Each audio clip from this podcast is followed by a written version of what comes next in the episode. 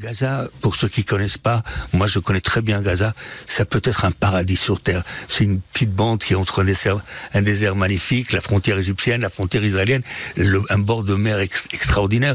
Ça peut être un, petit Dubaï, ça peut être un petit Singapour, si on se donnait les moyens pour le faire. Gaza, vous savez, pour l'anecdote, moi j'ai failli, quand il y avait les prémices de, la paix euh, après, après 93, j'ai fait acheter un appartement à Gaza parce que je pensais que l'investissement était bon. À une, heure, de route de Tel Aviv, je me suis dit les week-ends, je vais me les faire avec mes amis à, Gaza. Heureusement, je sais pas pourquoi je l'ai pas fait, mais heureusement je l'ai pas fait parce que l'immeuble où je voulais acheter cet appartement a été détruit. Mais je souhaite à mes enfants d'avoir un jour un appartement à Gaza.